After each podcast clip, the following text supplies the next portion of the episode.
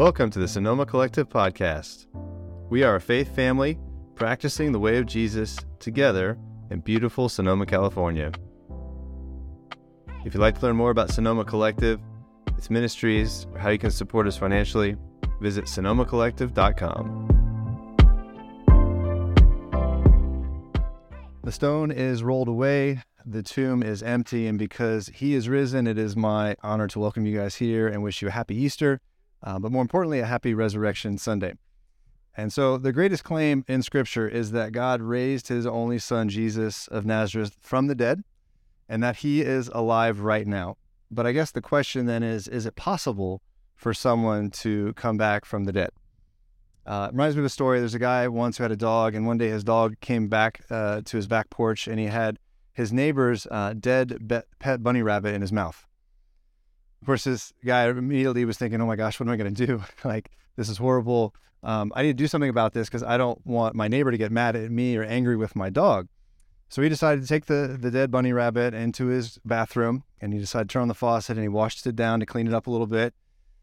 And he decided to uh, put some shampoo and clean off the fur. And, and then he uh, got at his hair dryer. Get it? Hair? No, sorry. sorry. Uh, hair dryer. And uh, he he combed him down. He got a brush and he combed his fur and his hair and cleaned them all up, dried them off. And he says, "What I'm going to do? I think I'm going to I'm going to hop over the fence. I'm going to walk back to the rabbit hutch, and I'm going to open it up and I'm put the dead bed bunny rabbit in there." And that's what he did. He went over and hopped over the fence and he went back to the backyard, opened up the hutch, and he went into into the hutch. He put the dead bunny rabbit in there. He locked the, the hutch, and then he come back over the fence and he thought to himself, "I did it. I got away with it. My neighbor will never know that my dog was involved with his dead pet bunny. So a few hours later, everything's going according to plan. And his neighbor comes home, and as, as he would have it, he ended up going into his backyard. And as he approached his rabbit hutch, uh, he let out a blood curdling scream, Ah! And so this guy, he walks up to his fence, really casual, and he looks over and he says, Is, is something the matter? And the guy, pointing at the rabbit hutch, the cage, and the rabbit in the cage, he says, My, my bunny, Three days ago, he died. I buried him in the ground, and now he's back. Now, is it possible? Is it possible that someone can come back from the dead? Um, I mean, that's the story. That's the claim that we're dealing with today. That God so loved the world that he became one of us, that he emptied himself, that he was born of the Virgin Mary, born, born without the seed of sin, right? That he lived a perfect, perfect and sinless life, that he then allowed his innocent blood to be shed on a cruel cross for us. And th- then there's the claim that after he was dead in the ground, in the tomb, that he rose. Now, the, the Greek for he is risen is igero. Everybody say igero. Igero, he is risen. That, that literally means to rouse or to wake from the dead, right? And that's the claim that, that that's what happened. And so here we are 2,000 years later. The question is, is what does that have to do with us? I mean, really, what, what does it have to do? We're, we're, we're here today and what does Igero, he is risen, have to do with us? I mean, is he risen or is he not? And, you know, scripture that we just read, the passage we just read, actually says a lot about what that means. That there's implications that if he is in fact alive or if he's not in fact alive. And so if we take a look uh, in that passage we just read, verse 13, it says, When you were dead in trespasses and the uncircumcision of your flesh, he made you alive with him, and he forgave us all our trespasses. He erased the certificate of debt with its obligations that was against us and opposed to us and has taken it away by nailing it to the cross. He disarmed the rulers and authorities and disgraced them publicly. He triumphed over them in him. So if he's not risen, then what's the Apostle Paul trying to tell us? What does this mean? It means that, well, one, first of all, you and I are dead. Now, obviously not physically. I'm breathing. You're, you guys, I think, are still breathing. So we're all we're all physically alive, but phys- but spiritually, it says that we're dead, that we're not alive, that that we're in fact dead.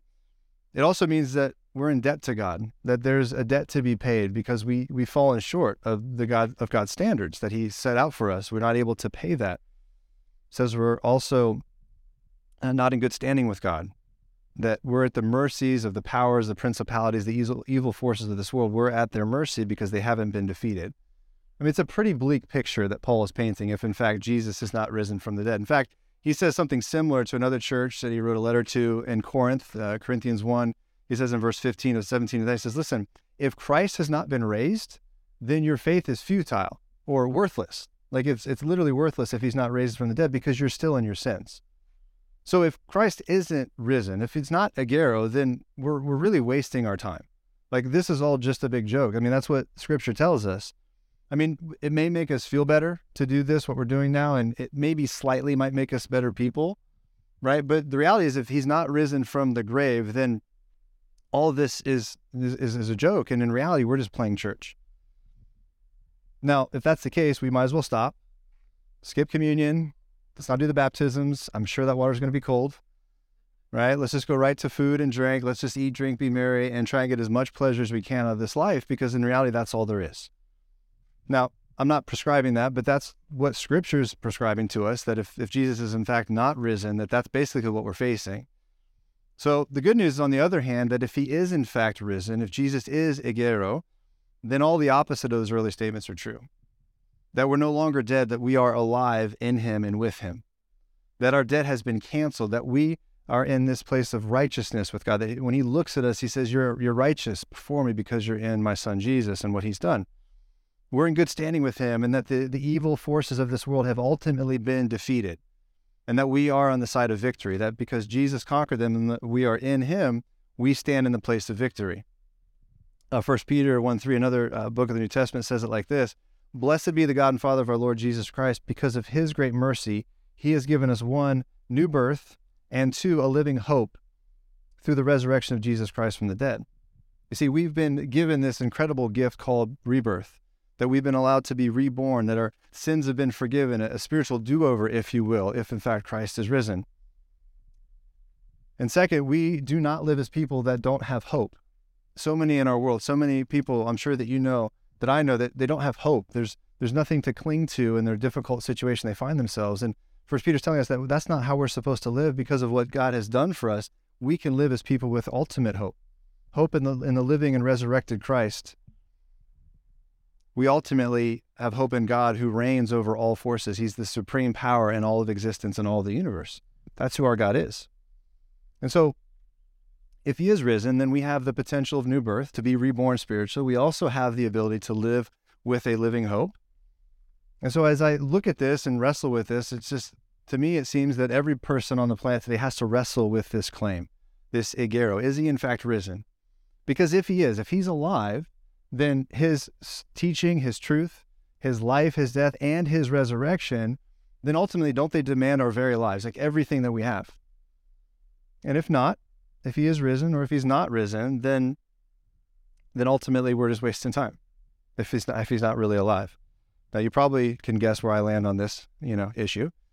And so really today, just to make this very simple, my my teaching is just to make one thing clear, which is just to give you an invitation. An invitation to say yes.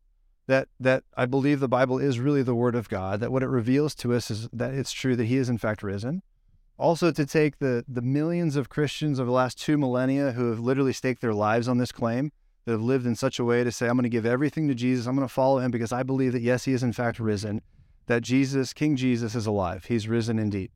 so that's the invitation. Now, there's lots of ways we can respond to that. There's lots of probably views. There's a mixture uh, in our gathering, probably of belief and of doubt and, and wrestling with this claim that is he really alive? Was he really able to conquer death? And so we're going to take a look in scripture of just really three different ways that we could respond to this invitation, to this claim.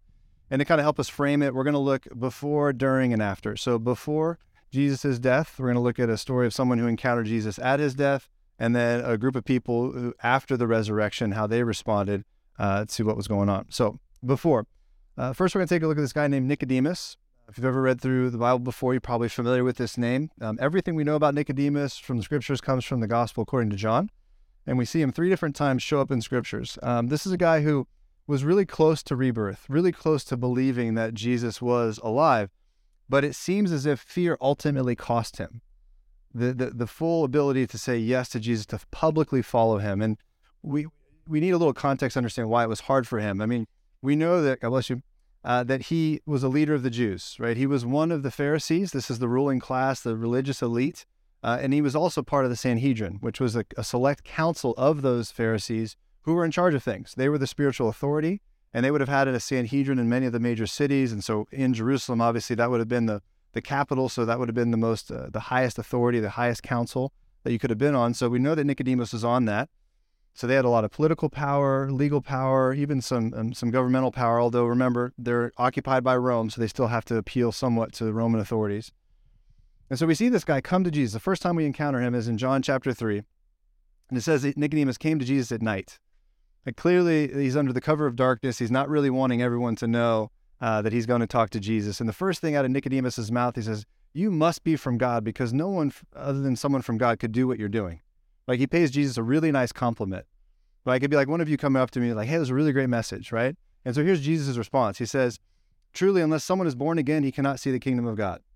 Not like a thank you, appreciate it, it's really nice of you, right? He just kind of like it's this gut punch response to Nicodemus, right? Nicodemus is like, "Oh, you know, you must be from God," and Jesus is like, "You need to be born again if you really want to see the kingdom." And so Nicodemus is confused a little bit, and he's like, "What you mean? I got to go back into my mother's womb? Like, how does that work?" Right? He's he's even a little incredulous, and so Jesus says, "No, no, aren't you a leader of the Jews? Shouldn't I mean, don't you read your Bible? Like, don't you know what I'm talking about?" And he's like, "I'm not talking about a physical rebirth. I'm talking about a spiritual rebirth." Right? And he, he kind of just flips the script on him, and we see in this context that Nicodemus, he's he's trying to trying to come closer to God, but he's not quite there yet. We got to remember that it's out of this context. This very conversation is where we get the most famous passage in Scripture. All right, this is where John three sixteen, uh, for God so loved the world in this way that He gave His only Son, that whoever would believe in Him would not perish but have everlasting life. That's from this conversation that Jesus has with this religious leader. So fast forward a few chapters later, chapter seven, we see Nicodemus again. So the the Sanhedrin, the Jewish leaders, they're trying to get Jesus arrested because he's teaching in a way that's drawing people, drawing a crowd. He's healing people, he's setting people free. And people are drawn to him. And so the Sanhedrin are fearful that they're going to lose their power. And so they, they send out their guards to arrest Jesus. But Jesus, in one of these like amazing, like Jesus moves, he's like, he slips out of their grasp. I don't know exactly how that happened, like if they had him in cuffs and he slipped out or what, but they're not able to arrest him. And so they come back and the leaders are like, why didn't you arrest him? And they're, they're, they're yelling at their guards, like, what's going on? And so Nicodemus, our friend here, he pops up and he says, hey, "Wait a minute! Isn't it according to our tradition? Don't shouldn't we hear from Jesus himself first before we condemn a man? Like, shouldn't someone be able to give a defense of themselves?" Now you see a little bit of like courage here out of Nicodemus, like he's trying to defend Jesus a little bit, but he's quickly and rudely dismissed by the rest of the council. They just shut him down, like Nicodemus. We've already made up our mind about this guy. You don't know what you're talking about. So then finally, we see Nicodemus one more time. And we see Nicodemus after Jesus has been uh, been killed. There's a man named Joseph Arimathea, and he goes to Pilate and he asks for Jesus' body to bury him. And it says that Joseph of Arimathea is also part of this same Sanhedrin. He's one of Nicodemus's peers on this council. And it says that of Joseph that he was a secret disciple of Jesus, that he was in fact following after Jesus, but he was doing so secretly because he was fearful of what the other leaders of the Jews might do to him. And so he asked for Jesus' body, and Nicodemus is right there with him. He's assisting in this. And it says that Nicodemus brought 75 pounds of myrrh and burial spices to aid and assist in the burial of Jesus. Would have been a very costly, extravagant sacrificial gift to honor Jesus. So clearly, there's a level of respect here that Nicodemus has. But the question we have to ask is like, was he a true believer? Like, what did Nicodemus do after the resurrection, like after he came out of the tomb? Unfortunately, scripture is silent. We don't know. We don't know what, what happened of him. Um, but it appears on some level that Nicodemus was like Joseph of Arimathea. Perhaps he too was a secret follower of Jesus, although it doesn't say that. But the fact that he was there and he was assisting in the burial, maybe perhaps he was. And I wonder if, if maybe we can see a little bit of ourselves in Nicodemus. Like there's a small part of us that's like that where we're drawn to Jesus, right? We, we, we're inter- interested in his teachings. We're certainly drawn to the way he lived his life, the way he was able to love people so sacrificially, the truth that he spoke. But there's, but there's something that's kind of keeping us from going all the way. Maybe it's another one of his teachings that we wrestle with. Maybe it's his radical generosity we have a hard time with, right? He told the rich young ruler, like, sell everything and give to the poor, and then you'll inherit eternal life. Or Maybe it's a sexual ethic. I mean, he just like doubles down on divorce when the leaders ask him. He's like, "Look, let nobody separate what God's brought together." Or, or maybe you know, maybe it's it's his friendly or his enemy love that he and commands us all to do. Right? There's like someone in your life. You're like, I just can't forgive that person. God, don't ask me to forgive. Don't ask me of that. Right? There's maybe there's something, or maybe like these guys, it's just just fear, fear of what it may cost you if you say yes and go completely all in for Jesus maybe a, a, reputation at work or a friendship or a family relationship. You're not sure what would happen if you were to boldly and publicly declare that you belong and, and want to follow after Jesus. And that's one way that we could respond to this. But, you know, what Jesus is inviting us to is he wants you to give everything to him, every part of your life. Even your open and your public life, he's asking for that from you. So that's one way we can respond to this uh, this fact that Jesus is alive. The second one we're going to take a look at is a guy um, that we know as simply the centurion. Um, this comes to us from Matthew 27. There's a lot of details about Jesus' his death, uh, his crucifixion, his burial, and it includes the mention of a guy that's a Roman soldier, a centurion, and says this. This guy says that after he sees Jesus die, truly this man was the Son of God. Now, this is a man who would have presided over the deaths of many criminals, and yet none of those individual deaths had the circumstances and were marked by the things that happened at the death of Jesus. And so we're going to do something maybe a little different, perhaps a practice you've not done before. We're going to use our biblical imagination and we're going to just kind of imagine putting ourselves in the shoes of this man, this soldier. Imagine what it would have been like for him on that day when Jesus was was put on trial, when he was tortured, crucified, and died. And so I'm going to ask if you would, just to help you concentrate, if you just want to close your eyes, um, just imagine yourself uh, that you're a, a Roman soldier and that you're in this army and you're an occupying force. No one wants you to be there. No one, no one likes you. You're in a foreign land with its own language, its customs and religion, and you're really far from the comfort of your own home, from your spouse, your kids. And you wake up on a Friday morning and you're just hoping, man, this has been a rough week. I'm just hoping today goes quick. This is Passover week. You know, there's all kinds of activity. There's been a lot of tension in the air. I'm just hoping I can get through this day quickly, get to my weekend, and maybe just get a little bit of rest as you put on your your armor and you leave your quarters, you leave the barracks, you sense there's this tension. It's palpable in the air. Something ominous feels like it's coming. Shortly after you clock, you clock in, you're immediately called out to the city square. And as you approach, there's this angry mob and an uproar about a man that they say is claiming to be their king. And you're fighting the crowds back, and people are starting to throw things, and you're thinking, okay, this, this might get really ugly here pretty quick. And then this Jesus, he shuttled over to a man named Herod, and then he comes back to your governor Pilate and back again. And finally, after this back and forth all day, Pilate declares and uh, that this man's going to be handed over to crucifixion. Now, you know exactly what this means for you. You're about to go to work. You're about to do what you've been trained to do, what you and your men are good at. You're responsible now for carrying out this execution. So you and your men, you beat this man, you strip him naked, you whip him with a cat o' nine tails. You mock him. And after the, the brutal beating, you, you drag him back and you put a, a robe around him, this purple robe. You mock him, like making fun of him that he's some kind of a king. And you fashion a, a crown out of thorns and you smash it on his head. And yet, through all of this, this man never once complains. He shows a meekness you've never seen. He never offers a defense or pleads for mercy. So now you have to get this man up to the site of the crucifixion. So you put the cross on his back, but he's so weak from the beating, he can't even make it. So you've got to grab someone from the crowd to help him get that get up the hill. You get up to the top of the hill, you put nails through his hands and his feet, you get him up on the cross. He's finally crucified. And normally this is when things would quiet down, but something unusual happens. All of a sudden, people start throwing insults at him all these passerbyers and onlookers, the religious leaders are just hurling insults after uh, left and right. Even the guys on his left and right, the two other criminals, they're making fun of him.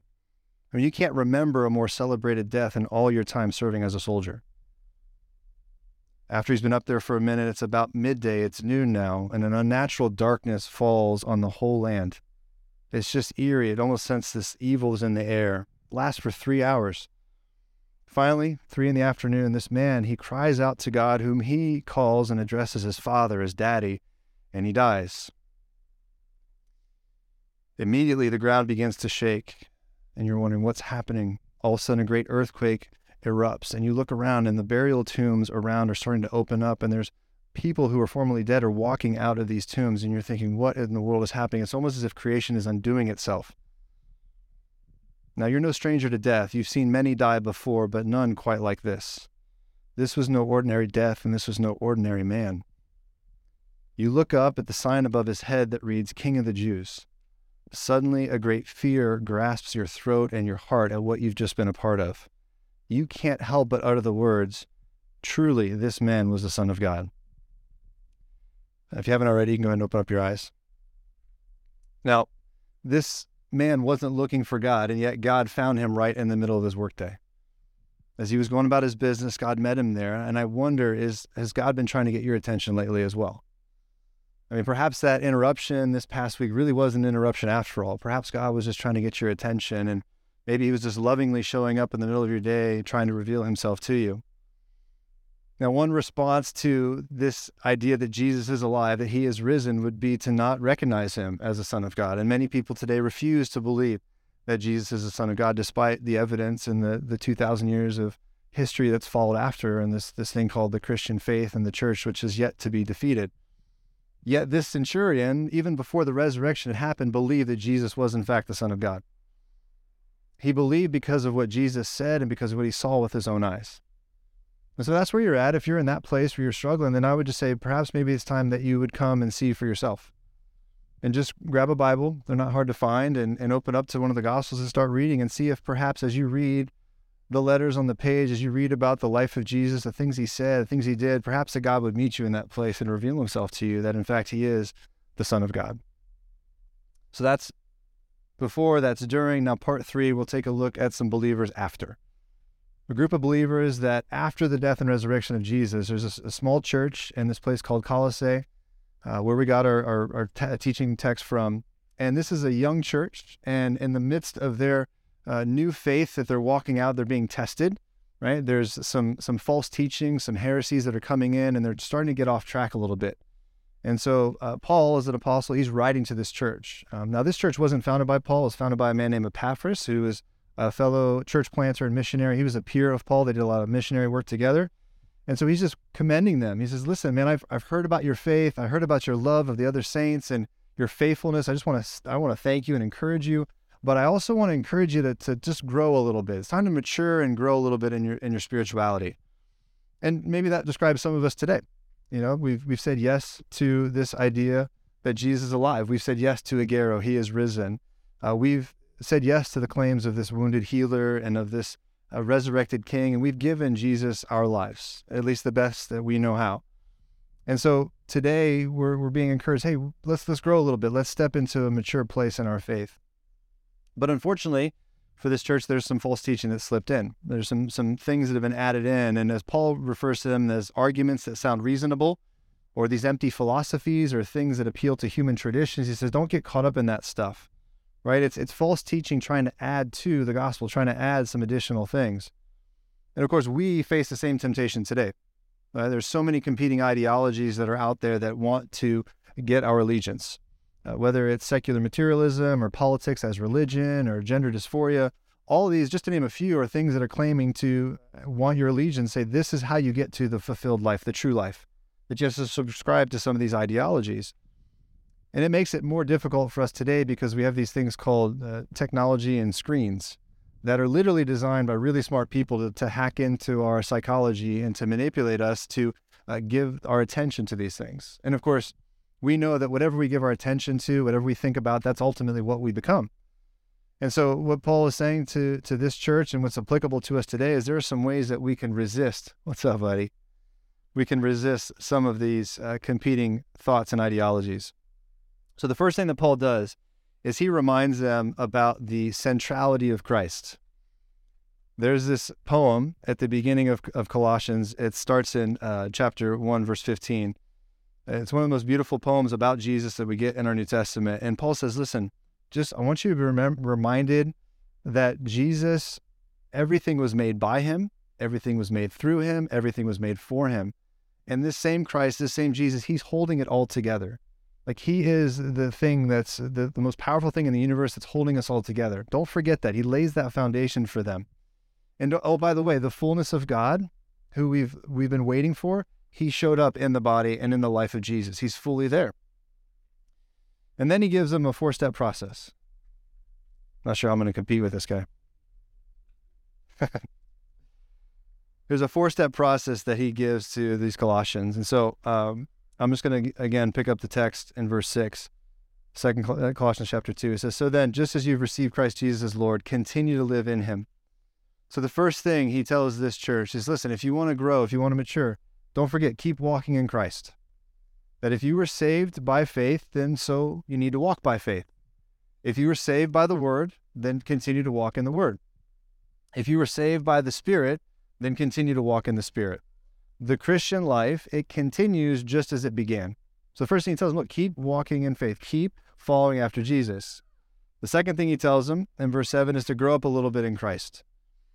It says, being rooted and built up in him and established in the faith. He says, listen, dig down deep roots into the richness of God's word.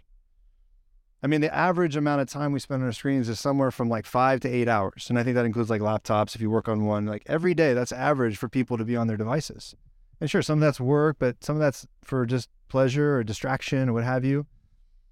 And, and many of us, we're, we're just getting by by maybe opening up our Bibles maybe every other morning for a few minutes, five minutes here, 10 minutes there. We, we can't hope to compete when we're exposing ourselves so much. Just if you look at the time spent on one area of our life versus time spent here. And Paul's saying, look, and of course, he's not dealing with that at this time, but he's saying you need to be rooted in the Word of God. That's where your foundation has to come from. If you want to resist religious philosophies and these ideas that are going to come at you, you've got to be rooted in Christ, grounded in His Word, and built up in biblical truth. He says it's time for you to spend more time there. The third step that he gives them after saying, Look, keep walking in your faith, be built up in Christ, grow in Him, he says, Make Christ the test. He needs to be the standard. He needs to be your North Star with whatever is coming into your life.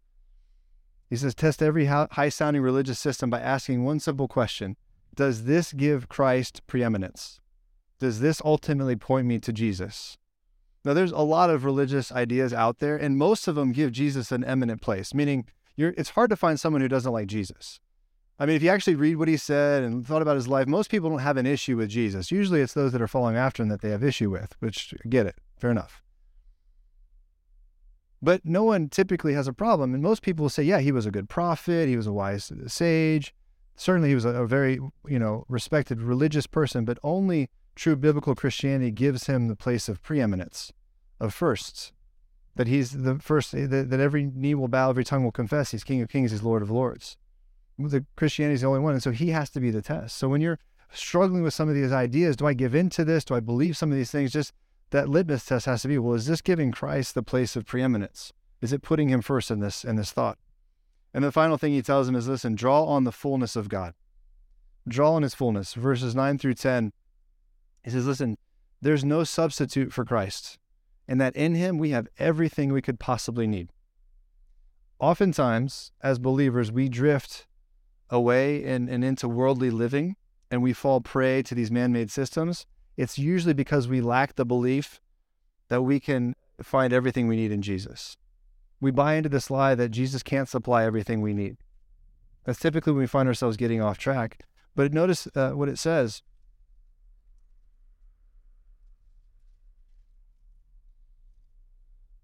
In verse 9, it says, The entire fullness of God's nature dwells bodily in Christ, and you have been filled by him. Other translations say, You have been completed by him or in him that everything you could possibly want is found in Jesus. And he's reminding the church that he says, listen, don't don't buy into these other things that are trying to draw you away from that. He's going to give you everything you need. You don't need to look elsewhere for that. And anything that says that we're not complete in Christ, it's realize that's taking away from the deity of Jesus. Because the only way that it can be true that we find everything in Jesus is if in fact he is God the, the God who made us, the God who knit us together in, in the wombs of our mothers, the one who knows every hair in our head, who has more thoughts about us than all the grains of sand in all the earth, he's the only one that can actually give us everything that we need. It's only possible because he is God. If he's not God, then we need to go find additional things outside of Jesus. And, and maybe you're in a place where you're saying, listen, Jesus, I'll follow you, but please don't ask me for my online shopping habit. Like, don't, don't touch that. I need that. It gives me my peace from a stressful day. I'm not talking to you, Raul, directly. You seem like you're shaking his head. Are you getting like elbows? I don't know if that was the Holy Spirit or your wife, but um, or maybe you're saying, Jesus, don't ask me to forgive that person. Like I just I, I can't go there. I just can't. They hurt me too deeply, too badly. You just don't understand. Or maybe you're saying, Jesus, I'll give you my time. I'll go around the world and serve for you, but don't ask to be involved with my spending habits or where I go with my money or Jesus, I'll give a bunch of money to the church, but you know, my, my media consumption, my social media consumption, what I do on my, my downtime, like, sorry, that's off limits. You can't have that. Because anytime we do that, anytime we say Jesus plus something else, we're saying, Jesus, I don't believe your claims that you're actually God and you can fulfill me completely. That's what we're saying. And Paul's reminding the church, as he's reminding us today listen, you're going to find everything you need in him. He is your fullness. You'll be complete in him and him alone. Anywhere else is a waste of time. Unless we get off track, because we all do, we all fall prey to these things. Just a couple of things. Just be reminded of what he's already done for you. And we read that earlier in verse 12 that before Jesus was raised from the dead, before we were raised to life in him, we were dead. Again, not physically, but spiritually, we were dead. And there's lots of ways the Bible talks about men and women that are far from God. And certainly being dead is one of the strongest, right? But it's true that, you know, if you're a sick person, you may need a doctor. But if you're dead, the only thing that works for you is a savior. Like that's the only cure for that ill. If you're dead, you need a savior. There's no no other way to get out of that one. And re- be reminded too that dead people can't resurrect themselves. It's only by the power of God. And even Paul reminds us that that is, is simply by faith. You have to just have the faith that God can raise you from the dead. That's only where that comes from. And in Romans, he says it like this to believe that Jesus raised from the dead isn't just to believe uh, and have faith in Christ, it's to believe in faith of the God who raised him from the dead. Right? It's to believe in the in the power of a God who brings back the dead to life. You see, God is the God of re- resurrection. God is the one who brings things back alive again. That's what he's in the business of doing. And so maybe there's something in your life that's dead right now, right? Maybe it's a dream. Maybe it's a career aspiration. Maybe it's a relationship. Maybe it's a financial situation. But to believe that God raised Jesus from the dead is to believe that God can also bring that back to life as well. That's what we say when we believe that He is the King and the, and the God of resurrection, that He can bring those things back to life. And I, and I think that's important to remember that as we, we, we worry that maybe he doesn't have everything for me. And one of the things that struck me as I read through this in preparation was just the grammar that Paul uses here, right? When he talks about that they were dead and now alive, that they had trespasses that weren't forgiven but now have been forgiven, all the, the language from Paul is past tense. He said, listen, it's already been done. You've already been raised to life. You've already been brought back through baptism. You've already, uh, through faith, been forgiven. These are all things that have been done for you. He's not talking about a future, future resurrection. He's talking about the present life today. You see, many times we think about coming back from the dead, we do think physically, like what happens after I die? And that's a good question. But Paul's not even talking about that now. He's talking about the life that we get to live right now. Because everything that we could have gained from his death and resurrection are already ours to possess. Like the power that raised Jesus from the dead has given us the, the promise of rebirth spiritually. It's given us new hope in this life that we live right now, not in the life to come. And it's true that divine power at one point will take us out of this realm of suffering and tribulation and bring us to a place of eternal joy with God where there's no more tears, there's no more pain, there's no more crying. Those things are so far past what we we'll experience. That will happen one day, but we, we can't just wait for that day. We have to remember that the resurrected life begins right now. That God has given us that promise right now that we can live a life of union and fellowship with the risen Jesus that as we go through the struggles of our life, as we, we, we have a, a fight with a coworker, as we lose a close family member, as we go through these things, that Jesus saying, listen, that rebirth, that living hope is yours right now. That that same power is with you. And there's lots of things probably in, in your life that have happened since you followed Jesus, if you're following him. And i I know many of your stories and many of you, and you've seen miraculous things. You've seen incredible healings. You've seen financial breakthroughs. You've seen people freed from the demonic. I mean, there's lots of things that God can do, but none of that compares to the power that we receive when He raised Jesus from the dead and the gifts that came from that for our life that we live right now. The question is, is what I brought up was, are you going to say yes to that invitation? Because Jesus is never going to force himself upon you. He's never going to demand that you follow him. It will always be by invitation. It will always be by choice because it has to be by faith. It can't be by force of will. It has to be a choice to believe to believe Agero, to believe that he is risen and that I want to walk with his risen Savior. I want to live my life surrendered to this King who's come back from the grave, who can bring me new life now and can bring me hope for the life to come. That's what it looks like. And, you know, it's Jesus often talked in parables and, you know, and he says the kingdom is like this. And this invitation is like that. It's, it's, you know, imagine that someone calls you up and says, listen, I know you've been wanting to go on a, on a, on a vacation I know life's been a little stressful for you, and so I've arranged for a trip. I've arranged for a trip to go uh, to a destination you've always wanted to go for and want to visit. And um, the flight's taken care of. When you get there, they're going to have your, your name on like a little piece of paper. You know, you've always wanted that. They're going to give you a ride to your hotel and everything's taken care of there for you as well. And all the excursions you want to go on, those are taken care of. It's all inclusive. The food's paid for. Um, that's all taken care of as well.